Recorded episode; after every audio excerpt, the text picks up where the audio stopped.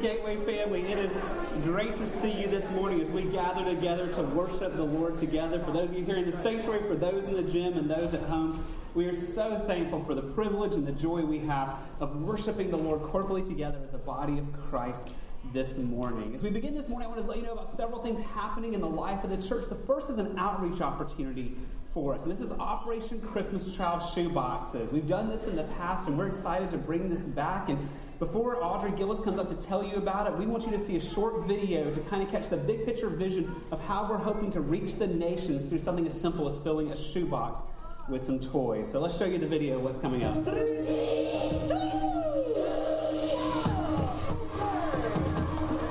the count of three, when children open the shoeboxes, they're so excited. Those faces just transform. Because they've just received their boxes. The mouth is wide open, the voice is raised, the smiles are all over. That box brings joy. We're right now in Phnom Penh in Cambodia. I mean, it's just been incredible. Kids are so excited. Giving them a gift, do it in Jesus' name, and that's what this is all about. It's a gospel opportunity. It's the chance for the children to change the entire life.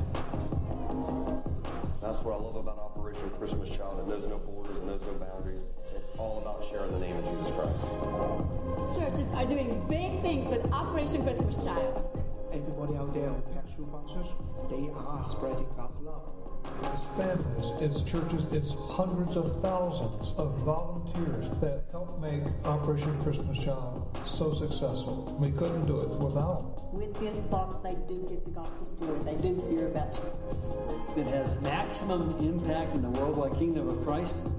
I mean, what better thing could you do than be involved in field shoe by train, some go by camels, some go by ships.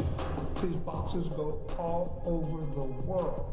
And that is only the beginning. After receiving the shoe boxes, the children will be invited to go to the greatest journey, which is a 12 lesson discipleship program where they learn about the greatest gift, which is Jesus Christ. After a child completes the greatest journey, they graduate and receive a Bible in their own language. Mo may kampay mo.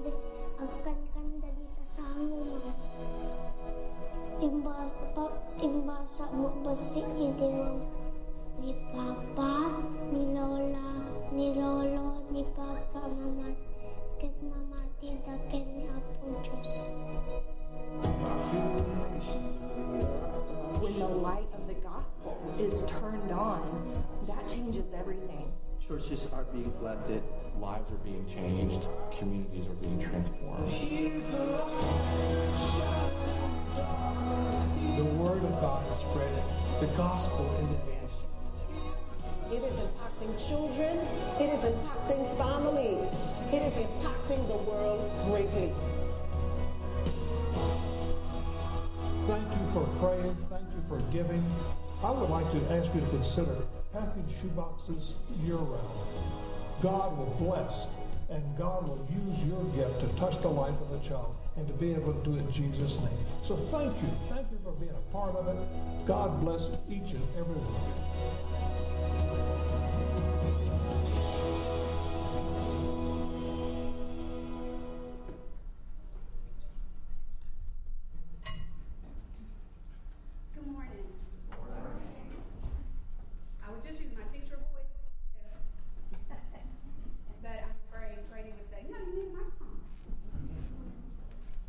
Test. Okay. Um, my name is Audrey Gillis, and I'm grateful to be standing before you this morning to talk about Operation Christmas Child. It's been a ministry that's been very important to my family, and for those of you who know, our children are grown now, but um, that's something that we did with them every year. And it wasn't until I actually went to the distribution center in, in um, Atlanta that really opened my eyes to things that I never really thought about. I just thought about, oh, let's just put toys in a box I'd send my girls to the Dollar Tree, fill it up, and then we would send it off. This is the box, just so you know. And we do have some in the back. If you would like to pick some up, but Steve, would you raise your hand? They're back there behind him and Sonny. There's some boxes back there already um, put together if you'd be interested in them. But one of the reasons that, or one of the things that I miss with packing a shoebox is the whole evangelism, discipleship, and multiplication. And as you just saw, the little girl said she received the material, which I have, I wanted to show you. I actually, I didn't even know this existed until a couple years ago. But these are the books that the children actually receive and they actually go through that's going to point them to Jesus Christ. And that's the ultimate goal of this box. Yeah, the toys are fun for the kids, but the goal is this. We want to get the Word of God in them and to them. And as you saw in this video, the little girl, she read it with her grandparents. And then her granddaddy and her grandmother, they all came to know the Lord because of this box. So I just want to encourage you with that. I also just want to give you a couple of um, statistics, and this is actually the Bible. Every child is given a Bible when they complete the course. So, one of the things I was just doing some more research because I'm just so encouraged by it when I see how the multiplication process works. You share with somebody, and then you share with somebody, and it just eventually starts exploding. Here's an example. One such group was in the Himba of Namibia. They distributed 130 boxes. This is an unreached area that has never heard the gospel. Of the 130, 50 people actually went through, 50 children actually went through the 12 week story. They completed it. After they completed it, now there are over 80 people in that village that are Christians because of a single shoebox. So I don't want you to think about it as, oh, it's just one more thing I have to do. That's one reason why we decided to go ahead and start it now. Because when you're out at Walmart and you see crayons on sale, guess what? Pick up an extra box of crayons and stick it in the box. Notebook paper, stick it in the box. So that's one of the things that I personally try to do is when I think see things on sale, whether it's little stuffed animals, whatever, even at um, the Dollar Tree, at Party City, I'll just put things away. And when it comes time to pack my box, then I've got my material. All I have to do is put it in my box. Brady and I talked. We're going to try to do something a little different this year, too. We're going to start allowing you to bring boxes packed on the first Sunday of November, November the 1st, and we're going to run it through the 15th. That way, if you forget, you can bring it the next Sunday. But we want to give you more opportunities to bring them. If you have any questions, please feel free to ask me because this is really something that I totally, with all my heart, believe will change the world if we'll just take part in it.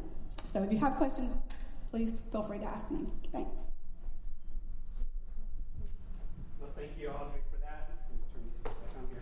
Well, thank you for that and for your oversight. I'm excited that Steve and Audrey are going to be overseeing this for us this year. Hope you'll see more information on that. You'll see on our blog, gatewaybaptist.com slash blog slash shoebox. You can get more information, see the deadlines, learn how you can be involved in impacting the world by packing a shoebox. One other announcement for us this morning, friends, is that we have a new ladies' Bible study starting for the ladies at Gateway starting in September, September 7th and 9th. Trish Butterfield is going to oversee this. It's going to be a study of Jonah. It's a Priscilla Shirer study, and it looks like an amazing study, an amazing opportunity. For those who feel comfortable being back on campus, we will actually have that beginning on Wednesday night, September 9th, here in the gym building. Childcare is not available yet. We're still phasing back into our full schedule over the next few months, but for the ladies who feel comfortable being in person, Wednesday nights here on campus. And then for those who are not comfortable yet being in person, you can she's doing a Zoom class of it as well on Monday evening. So those two opportunities for you. Hope ladies you'll mark your calendars and plan to be part of this great opportunity to grow in God's word, to grow in praying together, and to build community with one another. We prepare our hearts to sing to the Lord, can I ask you to stand, please? I want to read the scripture to us this morning as we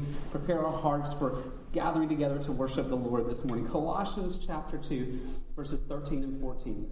And you who were dead in your trespasses and the uncircumcision of your flesh, God made alive together with him, having forgiven us all our trespasses by canceling the record of debt that stood against us with its legal demands. This he set aside, nailing it to the cross. Friends, we get to celebrate this morning that all of our debts, not just some, but all of our debts have been nailed to the cross and we bear them no more. Let's rejoice in the grace we have in Christ.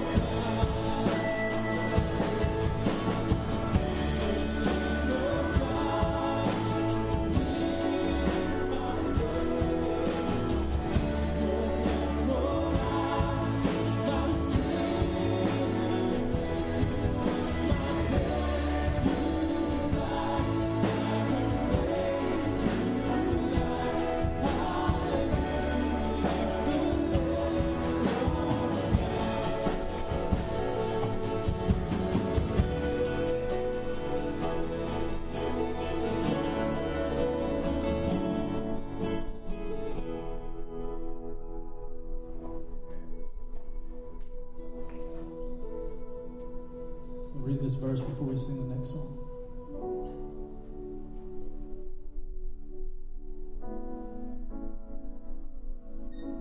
Many of us know this. Romans chapter 5, starting in verse 8. But God shows his love for us, and that while we were still sinners, Christ died for us. Since therefore we have now been justified by his blood, much more shall we be saved by him from the wrath of God. For if while we were enemies, we were reconciled to God by the death of his Son, much more now that we are reconciled shall we be saved by his life. More than that, we also rejoice in God through our Lord Jesus Christ, through whom we have now received reconciliation.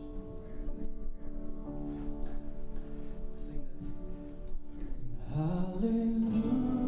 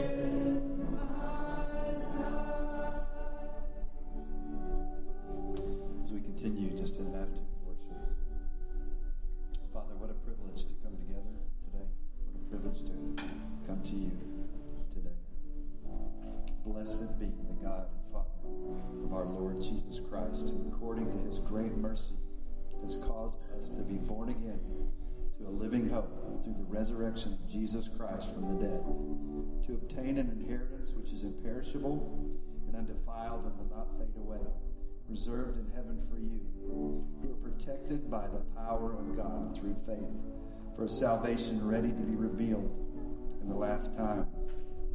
In this you greatly rejoice, even though now, for a little while, necessary, you have been distressed by various trials, so that the proof of your faith, being more precious than gold, which is perishable, even though tested by fire, may be found to result in praise and glory and honor at the revelation of Jesus Christ. And though you have not seen him, you love him. And though you do not see him now, you believe in him. You greatly rejoice with joy inexpressible and full of glory, obtaining as the outcome of your faith the salvation of your souls. Oh, Father, we just gather together in the name of Jesus Christ today. Lord, to worship you, to exalt you. Lord, to look to you and declare your greatness, to declare your otherness, to bow down in repentance, to bow down in worship. Lord, to declare that we need you. And Lord, to declare in you and you alone, as we sung, you alone are our hope. And Lord, we just want to, even today, bring to you some of our needs. Lord, I Jay this morning as he's he's at home and Lord, just struggling with his his heart, Lord, and some of the medication, and uh, Lord is just uh, sick this morning. We just pray your healing hand over him. Lord, we thank you that you are even today Jehovah Rophi, the Lord, our healer. Lord, and we look to you in all things. And you tell us to come, and we ask, Lord, that you would heal CJ's body, that you would heal his heart. Lord, I pray you'd bring him back to health quickly. Lord, we love this dear brother and just lift him up before you this morning. Lord, we pray for Larry Forston, Lord, one of our brothers who, Lord, has just been diagnosed with cancer. And Lord, just want to ask for your great, great comfort to him and his family, for your great, great mercy uh, on him, Lord. And I pray that as he looks to you, Lord, he would experience, Lord, your joy and your peace, which wouldn't make sense to anybody else. But Lord, he would experience you as he walks through this. Lord, we pray even for the some of the senior citizens in our body here, Lord, who have not been able to gather, Lord, who just feel isolated and as this COVID season continues to extend, Lord, would you just grant them your presence in, in ways, Lord, that maybe they've not experienced before. Lord, I pray that as they spend a uh, great amount of times in your word, Lord, that they would experience you, Lord, that they would know you. And I pray, Lord, that we'd be faithful as a body, Lord, even with those not gathering, Lord, just to reach out, Lord, and to share the love of Christ. Lord, we pray too for one of our fellow churches in town, First Baptist Church, and their new pastor, Mark Bethay, and his wife, Brittany, and their three children. Lord, they are uh, taking a big church in town, Lord, and we know that you love your church. Lord, you've established a local church to be how you display your greatness and your glory. And I pray that, Lord, you'd give this pastor, Lord, a new, uh, good transition into the church, Lord. I pray that his heart would be one, Lord, to point others to you. Lord, to live for your glory, for the good of those in his body. Lord, we do continue to pray for our leadership from our president, Lord, and our Congress, and all the way on down to our state, our governor, Lord, our mayor. Lord, we just pray for great wisdom among our leadership, Lord, as we go through these times that they're not unprecedented times by any means, Lord, but they are challenges and they are difficult. And I pray for great, great wisdom as they lead. Father. We do pray for the unreached people uh, in Nepal, the, the Walang people. Um, Lord, just with no Christian resources in their dialect. We just pray that you would raise up missionaries who could go to them, raise up missionaries, Lord, who could take the gospel to them in their dialect, Lord. So that, Lord, we know that you will fulfill your promise that in, as we gather one day at the great throne, Lord, there will be people from every nation and tribe and tongue. And Lord, we know that you're a faithful God. Lord, we do pray for our church leadership, our elders, Lord, as they continue to meet, Lord, uh, Lord, to build unity in your body. We pray for great wisdom. Lord, we pray for great humility. Lord, we just look to you. Lord, we look to you, Jesus. Uh, and we just thank you that you are at work, Lord, and we know that. So, Lord, we don't we don't look with doubt. Lord, we just pray to you and just pray for your great, great wisdom. Lord, we also pray for, Lord, the offering that people will give online or, or here today. Lord, we just thank you for your provision for our church over the years. Lord, your faithfulness through your people. And Lord, for Grady as he comes, thank you for Grady as our shepherd. Thank you for Grady and his teaching heart, Lord. And, and as he continues to bring the word of God, Lord, I just pray that he'd be anointed with your Holy Spirit. Lord, that you would take his preparation and the, Lord, the, the things he's put together for us, Lord, and you would not only anoint him, but you would anoint our hearts, Lord, our ears and our heart, Lord, that we might be able to receive what you have for us today. Lord, again, we worship you and we praise you and we pray all this in the name of Jesus.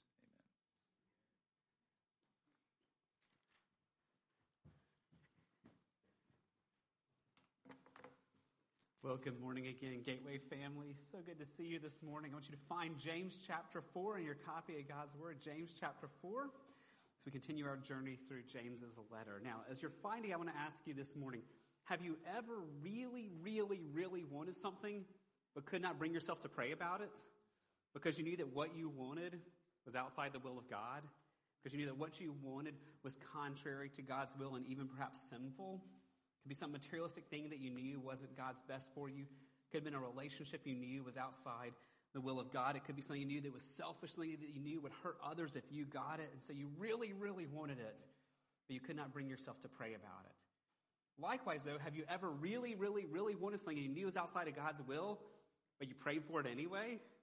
And you asked God for that thing that you knew was not what He would have for you? Well, we've all done those things at different times throughout our faith journey. And James knows that. That's not new to us. That's something that people back then, when he wrote this, these early believers struggled with. And so he's going to address to us this idea of praying for things that we know are wrong or not praying for things that we want because we know they are wrong. Now, as he addresses the issue of prayer this morning, I want you to see how this is part of the bigger context of what James is doing.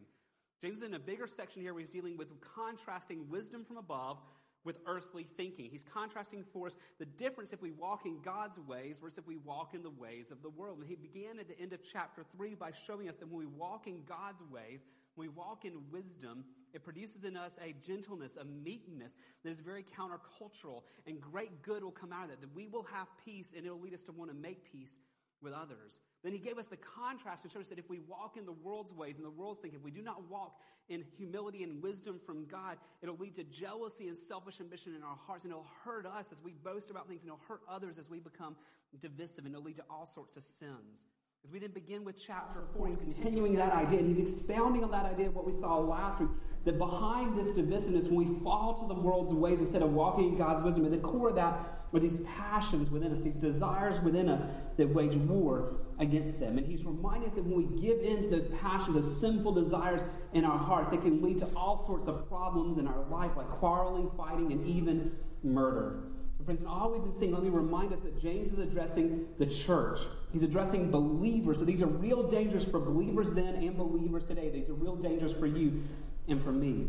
And so, over these last eight verses that have spanned the end of chapter 3 and the beginning of chapter 4, James has been showing us the harm that comes to our relationships with one another when we fail to walk in God's wisdom.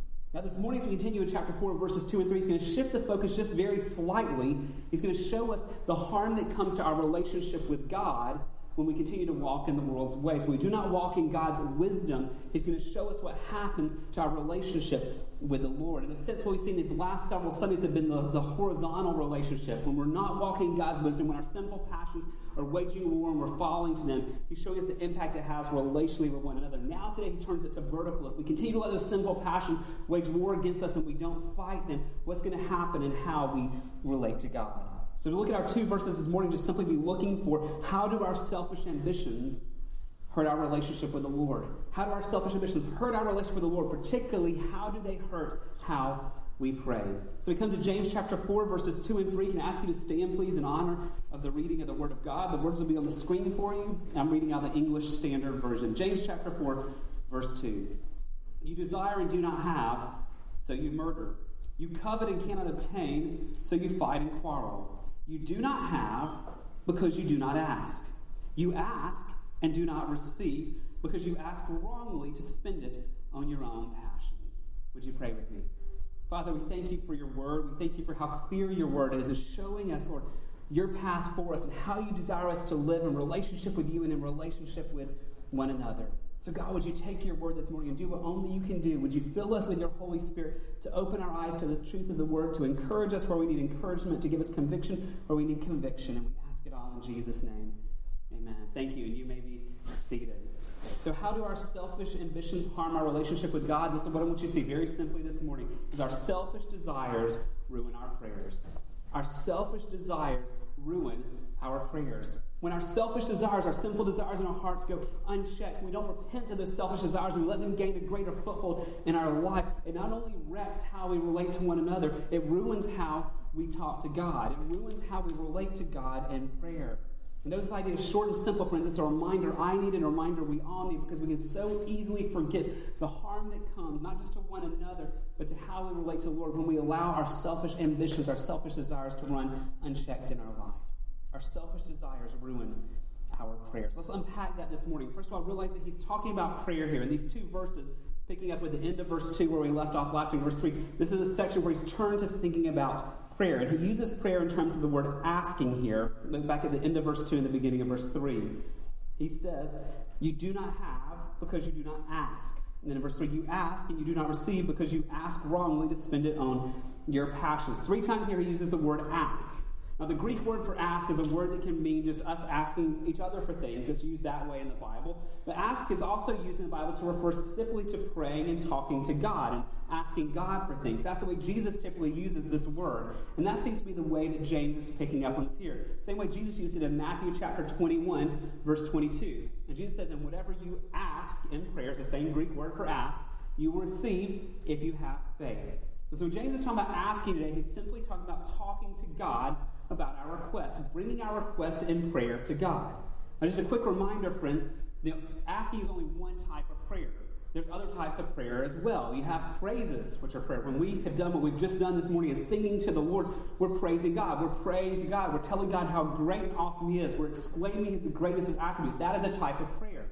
Thanksgiving is a type of prayer. When we go to God and say, God, thanks for all you've done for my life, for my health, for these blessings, for your word, and we go on and on. That's praying to God when we're thanking Him for what He's provided for us. Confession is a type of prayer. When we go to God and say, God, I've sinned against you, I've sinned against this other person, forgive me, that is a type of prayer. And asking is a type of prayer as well. It gets called different things depending on what tradition you come out of. Sometimes it's called petitions, where your prayers are petitions, where you go to God asking God for things.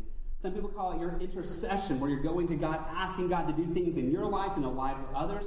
Some people call it prayers of supplication. And so, whether you call it supplication or intercession or petitions or asking, it's the idea of talking to God about our request. And can I just remind us, friends, that God invites us to do this? And this is absolutely incredible that the sovereign God who needs nothing, the sovereign God who is all powerful, invites us, his children, to come talk to him about what we need. Philippians chapter 4, verse 6 tells us that. We've seen this many times. He says, Do not be anxious about anything, but in, what's this next word here? Everything. Yeah, everything by prayer. That we can pray to God about everything that we think about, concerned about, need, want. We can talk to God about all this. It says, been everything by prayer and supplication. That's another form of that idea of asking. With thanksgiving, let your requests be made known to God. Friends, the holy God of the universe who's redeemed us invites us to come talk to him about everything. And he does not want us to be timid to do so. Hebrews chapter 4, verse 16 reminds us that. Let us then with, what's this next word? With confidence, not with timidity, not with, I don't know if I should go to God. With confidence, we should draw near to the throne of grace that we may receive mercy and find grace to help in our time of need. God invites us to ask Him for what we need. God invites us to come with confidence, not because we can stand before our own. We can't. We go with confidence knowing the blood of Christ has covered us. And when God sees us, He doesn't see me in all my sin and wretchedness. He sees Christ Therefore, I can go in confidence and bring my request before Him. We've seen this before. I want to remind us this invitation for God to ask is not a one time thing. We don't ask once and we're done. All throughout the scriptures, this word asking is most of the time used in the present tense, meaning to ask and to keep on asking. It's not a one time deal. Hey, I prayed about that 10 years ago. I should be done. No. This idea of going to God day by day, asking and asking. In Matthew chapter 7, verse 7, it's a classic text on prayer you've seen, but these terms are in the present tense. That means it literally should be translated ask and keep on asking, and it'll be given to you. Seek and keep on seeking, and you will find. Knock and keep on knocking, and it'll be opened to you. That's the very same way that James uses it back in James chapter 4, verses 2 and 3. He uses that present tense for ask. You can literally translate it. You do not have because you not ask and keep on asking. You ask and keep on asking, verse 3, but you do not receive because you ask and keep on asking wrongly to spend it on your passions. Friends, we have an amazing invitation in Scripture, not just approach God one time, but today, by day by day, and moment by moment by moment, ask and keep on asking and keep on asking for the things that we need God to do in us and through us. And what's so amazing, friends, is God does not grow weary in our asking. God is not like, oh, here he comes again. Oh, let's get a load of this one. Like, God's never rolling his eyes when we come back to him asking for these things over and over. He invites us to do so. Yet, friends, something goes terribly wrong in how we often respond to that invitation. We have this amazing invitation from our Creator to ask and keep on asking, to talk to Him day by day and moment by moment, asking for whatever we need. to get something goes terribly wrong in how we often respond to His invitation.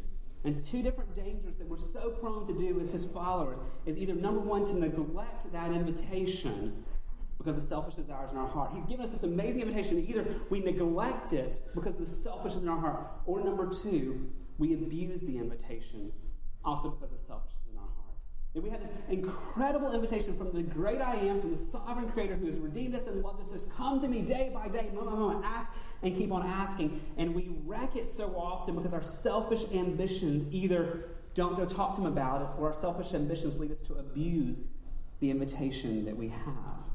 Both of those problems come from our selfish desires, the very thing James has been warning about. Now, what do I mean by selfish desires? Well, it's what we saw last week, but I want to remind us for context. Go back to verse 2 again. He explains what the root problem is that wrecks our prayer life, that ruins how we use this invitation from the Lord to pray and to keep on praying. It says in verse 2, notice this word, you desire and do not have, so you murder. You covet, and you cannot obtain, so you fight and quarrel. The two words here to describe our selfish desires are desire and covet. Now, I explained it last week. Let me remind us desire is that strong and unhealthy craving to get something you don't have. It's a strong and unhealthy craving to get something you do not have. And to covet is to be zealous for something that you do not have. So it's a strong and unhealthy craving. It's a zealousness for things that we don't have. So put that together. Selfish desires is this consuming desire for something that we don't have right now. It's a consuming desire for what we do not have. And James sums it back up in verse 1. Go back up there. What causes quarrels and what causes fights among you? Is it not this that your passions are at war within you? Our passions, the Greek word hedone, your hedonism, your desire for self, your desire for pleasure, your desire for self indulgence, your feverish search to satisfy your desires leads to you desiring, leads to you coveting. And that's the very thing he's still warning us about here at verse 3. You ask and do not receive because you ask wrongly to spend it on your passions, to spend it on your hedonism. He said you're asking wrongly because it's about your hedonistic desires in your heart. But can I just remind us, we all face a very real battle with a hedonism in our own heart. Every single one of us has a daily battle against the hedonism, that selfish desire, the sinful desires in our own heart. Friends, even the great Apostle Paul, who had such an amazing transformation, the one who was such a faithful leader of the early church, and who wrote so much in the New Testament, he battled these hedonistic desires that wage war against us. Romans chapter 7, verse 22, you see this, first of all, this exclamation, I delight in the law of God in my inner being. Okay, well, that's good right there. We're like, yes, that's what we would be like. But verse 23, he tells us, But I see in my members, I see within my body another law waging, what's the next word here? Waging war. What we saw last week. Our passions wage war against us. He said, There's another in my members, another law waging war against the law of my mind and making me captive to the law of sin that dwells in my members. Even the guy that God used to write much of the New Testament, though he delighted in the law of God, he dealt with this battle that you and I deal with as well, where things within us, our selfish desires, wage war against us to try to lead us into sin. These sinful desires, these hedonistic longings battle within each one of us. And when we give into them, it wrecks our relationship with others, like we've seen the last three weeks. It also is going to wreck how we relate to God and prayer. Now, before we go on, I want to give a quick disclaimer here that's important, friends. Desires are not the problem. Desires in themselves are not bad. God made us as beings who have desires. God made us as beings that can feel things. Desires are God's creation. It's part of being made in His image. And so it's good for us to desire community. It is good for us to desire relationships. It is good for us to have the capacity to smell and to taste and to hear and to enjoy things. These are all God's grace gifts. I mean, God even made our brains to release endorphins when you ride a roller coaster. Well, maybe for me, maybe not for you, but you know, God has made us with a capacity for pleasure. God has made us with the capacity to taste chocolate and to see a beautiful sunset and find pleasure in that. God has created us as beings with desires. So the problem is not desires. The answer is not being passionless. Desires are a grace gift from God.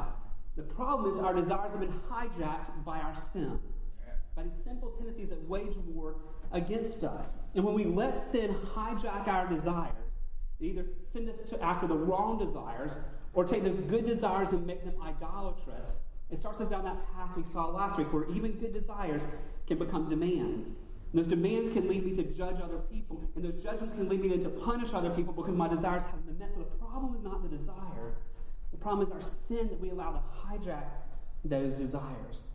We've seen what that does to our relationships with one another, but particularly to our relationship with God. Notice when sin hijacks those good desires, it harms our relationship with God in two ways. I mentioned these earlier, but I'm going to dig deeper on these. First of all, our sinful desires can lead us to neglect prayer. Our sinful desires can lead us to neglect prayer, to just refuse the invitation to go talk to God about the things we need. Go back to verse 2 here, that last phrase of it. He says, You do not have because you do not ask. Now, what is James saying here? James is saying it is hard to pray selfish prayers. He's saying it is difficult to present sinful requests to God. And that's not a bad thing for us. There was one author I was reading this week who describes this type person here in verse 2 a person who has these selfish desires that they know are wrong, but they're not willing to pray about them. He said this person is, quote, a pleasure mad Christian who has some spiritual sensitivity a pleasure mad Christian who has some spiritual sensitivity. It's a person who is pleasure mad. They consume whatever they want. Whether it's that immoral relationship or whether it's that material thing or whether it's the harm to someone else, they're consumed with desire they know is wrong. But they know enough of the Bible to know that it's contrary to God's will, therefore they do not pray about it. The problem with this type person, though, is they should be praying, but not for that desire. They should be praying to God, repenting of that wrong desire, asking God to take it away. And instead, though, this person clings to the wrong desire. And instead of praying, uses their selfish means of quarreling, fighting, whatever, to try to get that that they want, but they know they cannot ask God for. Friends, it's a pleasure mad Christian who has just a little bit of spiritual sensitivity. Friends, the more we get the holiness of God, the more we get the righteousness of God, the harder it should be for us to pray things that we know are contrary to His revealed will. The more we get the character of God, the harder it should be for us to ask for good things, but for the wrong reasons. And so, friends, as we're praying, if we find ourselves reluctant to want to pray about particular things, we need to use that as a check and to pause and say, Am I desiring something that's outside of God's will? Am I longing for something that I know is not what God would have for me? And if so, the answer is not to go, Well, I'm not going to pray, I'm just going to fight to get what I want. And so the answer for us is to go to God in prayer, to go to the God who knows everything, who knows that desire is already there, and who knows the harm is going to come to us and others if we hold on to that desire. And the answer is to run to Him and to pray. And repentance is seeking His forgiveness for harboring those wrong desires and asking grace to overcome. So our simple desires can harm our relationship with God by leading us to not pray. But there's a second danger that comes from our sinful desires, and that can be our sinful desires lead us to abuse prayer sinful desires can lead us not just to neglect, but can lead us to the other extreme of abusing prayer. This is what verse 3 is about. Go back to verse 3 of James 4. You ask and do not receive because you ask. What's this next word here? What's the next word? Ouch. We can pray wrongly. So James is saying, don't miss this. We can pray wrongly. Now, how do we pray wrongly? That's the next phrase. We can pray to spend it on our own passions. God says our prayers are wrong if they're hedonistic prayers, if they're prayers that we're trying to do for self indulgence without care about God's will or care about other people. And friends, this is a real danger for us because if we buy into that idea, you hear me say it a lot, that God's goal for me is going to be from birth to death in the safest, happiest, easiest, most comfortable way and wealthiest way possible. If that becomes our worldview, we become very much in danger of pursuing wrong prayers, prayers that are just about my desires. Because this is really dangerous and it's really evil because if we are treat because if we do this, if we pray wrong prayers for our hedonistic desires, we are treating God like He's some type of genie just to fulfill my wishes. We're treating Him like He's some type of charm just to do what I want to do. We're not going to Him at this place to worship Him. We're not going to Him to glorify Him. We're coming to Him because of what we're demanding of Him, because what we want for our desires. And was the amazing correction to this danger, the amazing correction to this wrong way of thinking, this wrong way of praying, is to realize that God loves us so much, He can say no to our prayers. That He loves us so much, He can say no to our prayers. Now, there's a lot of teaching out there that's really dangerous today that floats around a lot of even evangelical Christianity that says God has to always do whatever you ask. You just ask with enough faith and just keep being persistent enough. There's a lot of teaching out there that God can never say no to your prayers. He's bound to do whatever you ask if you just keep on asking on this. Friends, God is sovereign. God knows best, but God loves us so much, He can and He will say no to things we ask for if it's outside of His will. Just as a, I love my kids so much, I don't say yes to everything they say everything they ask for. I love them and I delight in doing what they want, but they ask me for things that I know are detrimental to their health, or they may ask me for things I know are not in their best interest. And so, because I love them, I don't say yes to everything. Because I love them, I say no to certain things they ask for because there's something so much better for their future. How much more so then does the all seeing, all wise, all holy, perfect, great Creator God who loves us so much, when we ask Him for something that is wrong, when we ask Him for something outside of His will, how much more so does He say no? Because He loves us so much. Now, there's people who argue with me over that, and they say, No, Grady, Scripture promises that God will answer every prayer I pray. And they looked at things like, let's go to Matthew chapter 7, verse 7. We looked at this one earlier, but they see these texts. Ask and keep on asking, it'll be given to you. Seek and keep on seeking, and you will find. Knock and keep on knocking, and it'll be opened to you. And they would argue and say, no, what God gives these promises. See, if I just ask, God's going to do it. If I just seek, God's going to make sure I find it. Now, this is a, when we look at it, seems unqualified. It seems to be a blanket, unqualified promise about prayer. And God gives these promises of prayer like this to remind us that He delights in answering our prayer. And He gives these to us to drive us to trust Him and to pray. But this Matthew 7 7 does not, does not mean that if I just every day for the next 20 years ask God for a Porsche, He's got to give me a Porsche. Okay? That's not what this verse is about or what it means. We, as you've heard me say it many times, we have to let Scripture interpret Scripture. It's easy to take one verse and to make it say something it doesn't. So Scripture always interprets Scripture. And you have several of these, what looks like unconditional promises about God will answer whatever you ask Him. And God will always answer, but God doesn't always do what we ask Him to do. You can see other scriptures that define what He means by this and what these promises entail. For example, go back one chapter to Matthew chapter 6, verses 9 and 10. When Jesus was asked, How do you pray? He says this Pray like this Our Father in heaven, hallowed be your name. Let my kingdom come, God. Let my will be done. No. It's whose kingdom? His. Whose will is His will. The model for prayer for us is we go to God asking, keep on asking for His kingdom to come, His will be done. We go to Him as a child in faith, saying, God, it's best I know this is what I'm going to ask for, but God, not my will, but your will be done. Christ Himself modeled that for us. Say, say the same idea in 1 John chapter 5, verse 14. And this is the confidence that we have towards him. If we ask anything, he hears us. There's a phrase right there. If we ask anything according to whose will? His will, he hears us. Then in verse 15, it continues. And if we know that he hears us in whatever we ask, we know that we have the request that we ask of him. Scripture is very clear that this promise of God doing whatever we ask in prayer is about his will being done, things that are consistent with his sovereign purposes. Likewise, John chapter 15, verse 7, when we studied John several years ago, Jesus says, If, don't miss the word if here, if you abide in me and my words abide in you, ask, it's the same Greek word for asking of God in prayer, ask whatever you wish, and it will be done for you. But don't miss the condition. God says, I'll do whatever you ask me to do if we're abiding in Him, that we're intimate with Him, and His words are abiding us because as we abide in God and His words abide us, our desires change. If we're abiding in Him and His words are abiding us, we're not going to be asking for those selfish, wrong prayers that James is warning us about. And so we have throughout Scripture, as it interprets Scripture, these what look like unqualified promises of prayer are actually very qualified by the will of God and very qualified by abiding in Him. So God always hears, God always answers, but God always does what is best. And so, friends, what James is trying to help us see in all this is we have this amazing invitation to ask God in prayer. But we can ruin that invitation by either neglecting it, because our selfish desires won't let us go there to ask what we know is wrong, or we abuse it thinking that because even though my desires are selfish, if I just ask enough, God still has to do it. That raises two questions for us before we close this morning. If we're not to pray selfish prayers, if we're not to pray wrong prayers, first of all, what should we pray instead? What should we pray? If we're not to pray wrong prayers or selfish prayers, what should we pray for instead? Well, if you think about our journey through Scripture these last several years, friends, following Christ requires two things. It requires putting off our sinful ways, but it requires putting on the Christ like virtue in its place. That holiness is not found in just not doing the wrong thing. Holiness comes by not doing the wrong thing, but by God's grace replacing it with what Christ would have us do. So the same goes for prayer here. Following God is not found, we don't find victory by not praying wrong prayers and then not praying. Victory comes by not praying the selfish, hedonistic wrong prayers, but victory comes when we pray the type prayers God wants us to pray. Now, what would that include?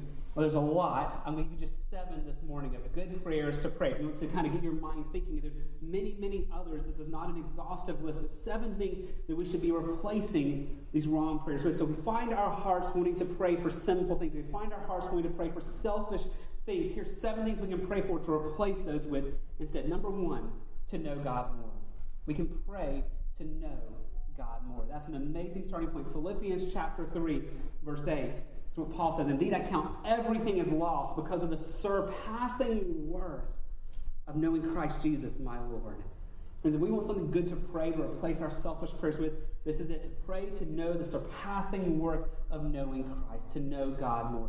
Number two, second thing we can replace those prayers with is to find our joy and fulfillment in Him to find our joy and fulfillment in Him. Our hearts are so quick to want to pray those selfish prayers because we're trying to find our identity. We're trying to find our fulfillment in getting that, whether it's that position, that car, that house, that influence, that reputation, whatever.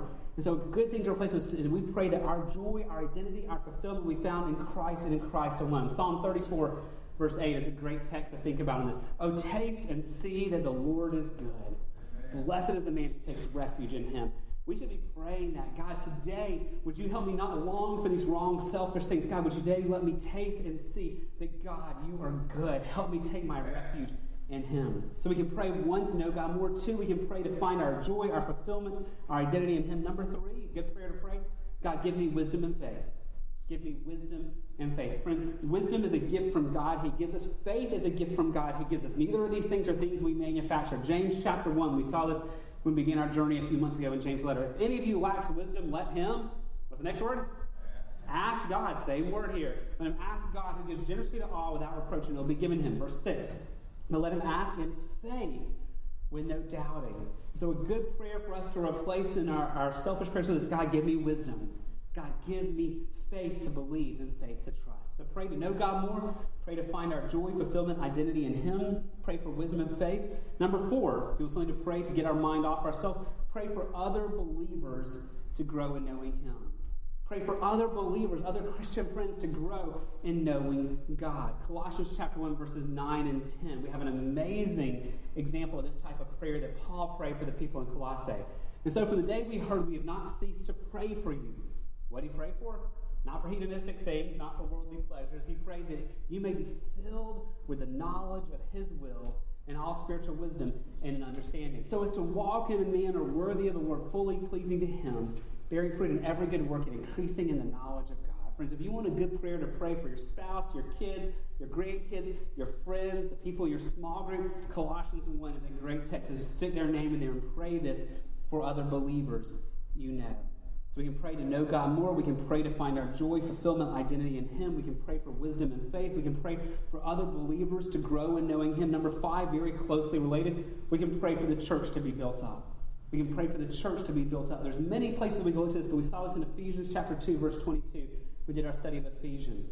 In him you also are being built together into a dwelling place for God by the Spirit. That's a great thing for you to, to pray for Gateway, for the other believers in your life group, for us as a corporate group of believers together. So pray that God will build us together and build his church. Number six, pray for the gospel to go around the world. Pray for the gospel to go around the world. That's why we pray for unreached people groups in the service. That's why we're doing Operation Christmas Child that Audrey was sharing. Is we want God's fame and God's glory to fill all the earth. And the places in the world where no one is worshiping God, we want people to worship God because He's so worthy. Matthew chapter 28, what we call the Great Commission, says this. And Jesus came and said to them, All authority in heaven and on earth has been given to me. Verse 19.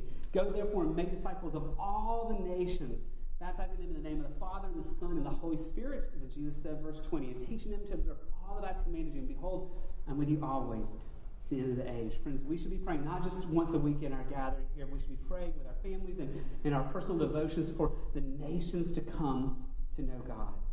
So, what do we replace our selfish hedonistic prayers with? With knowing God, prayers to find our joy in Him, prayers of wisdom and faith, prayers for fellow Christians to grow, prayers for the church to be built up, prayers for the gospel to go forth. I'm going to give you one more. We can pray for anything else that comes from a heart that wants God's glory. We pray for anything else that flows from a heart that wants God's glory. And so, yes, friends, we can pray for material things if our heart is the glory of God and we see that what we're asking for is something that we can steward for His purposes. Yes, we can pray for healing of friends who are sick so they can serve God and serve us. We can pray for our own healing so we can serve God and serve others. We can pray for relationships, for God to heal what's been broken, for our kids and grandkids to know Christ, for people's needs to be met. We can pray for anything else that flows out of a heart that wants God's glory above all else. 1 Corinthians chapter 10, verse 31 is a great text to think of on this type of prayer. So whether you eat or drink or whatever you do, all for the glory of God. And so, friends, when we are abiding in Him and His words are abiding in us, He's transforming our hearts to where we want His glory above all else. And whatever flows out of that, we can ask and keep on asking. And friends, if you want to grow in these type of prayers, there's two great books in the Resource Center I want to recommend to you. I know I'm always recommending books, but I got two more for you. One is called Valley of Vision.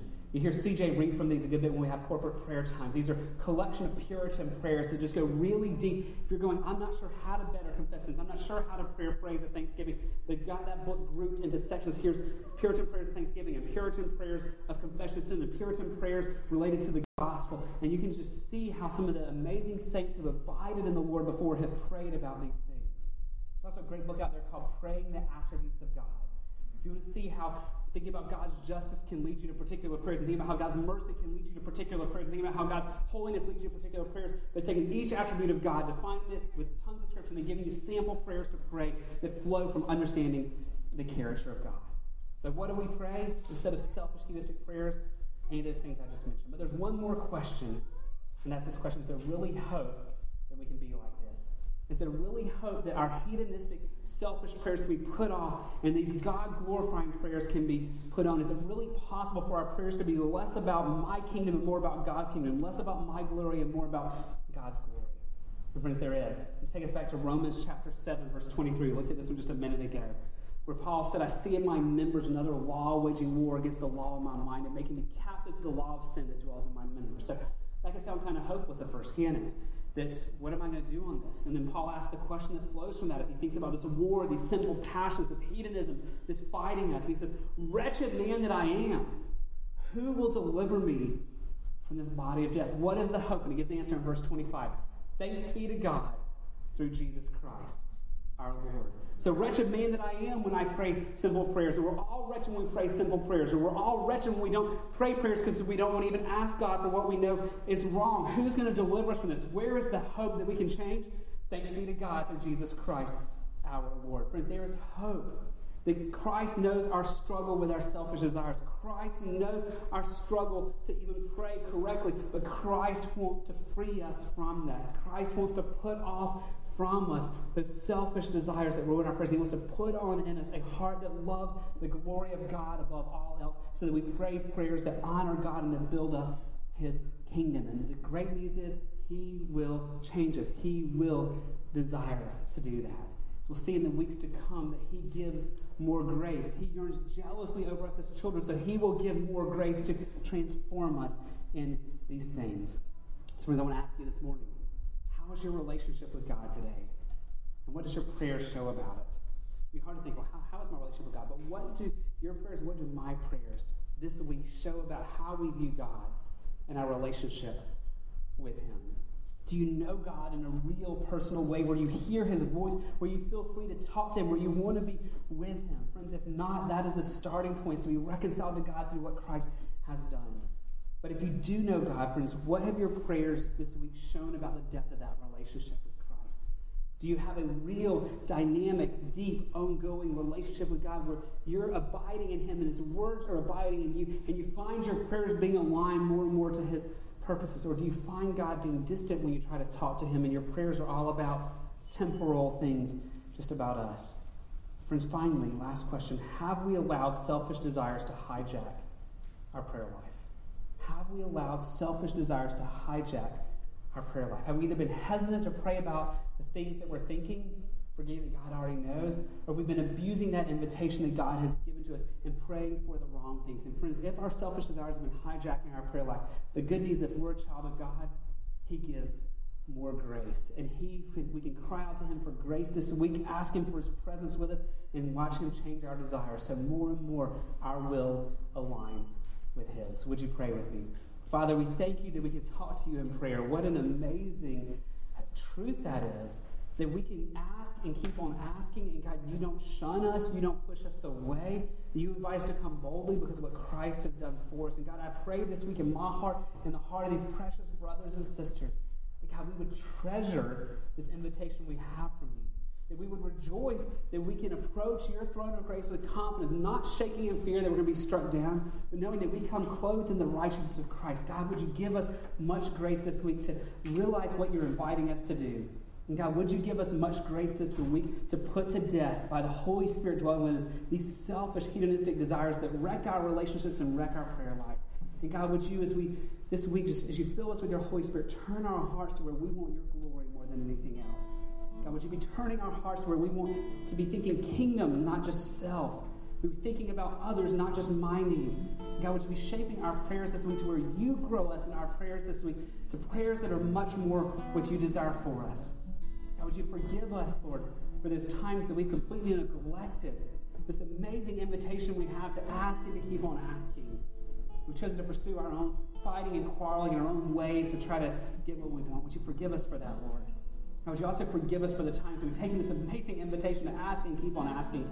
We've come to you demanding instead of humbling as your children talking to you. And God, this week, would you grow in us this gentleness, this humility that wants to come to you and say, like Christ said, not my will, but yours be done, Lord. God, I'm thankful that we can bring whatever burdens, concerns, requests we have, we can lay before you even our thoughts of what we think should happen. But God, would you help us trust you to do what is right. May this week in my life and the life of these precious brothers and sisters, may we see your hand moving and working situations that will just strengthen our faith and we'll be blown away this week. Watching you answer prayer, watching you move, would you strengthen our faith this week, Lord, that we might be anchored deeper in you because we see you doing what only you can do, so that you get all the glory, Lord, and we find the joy of watching you work on our behalf.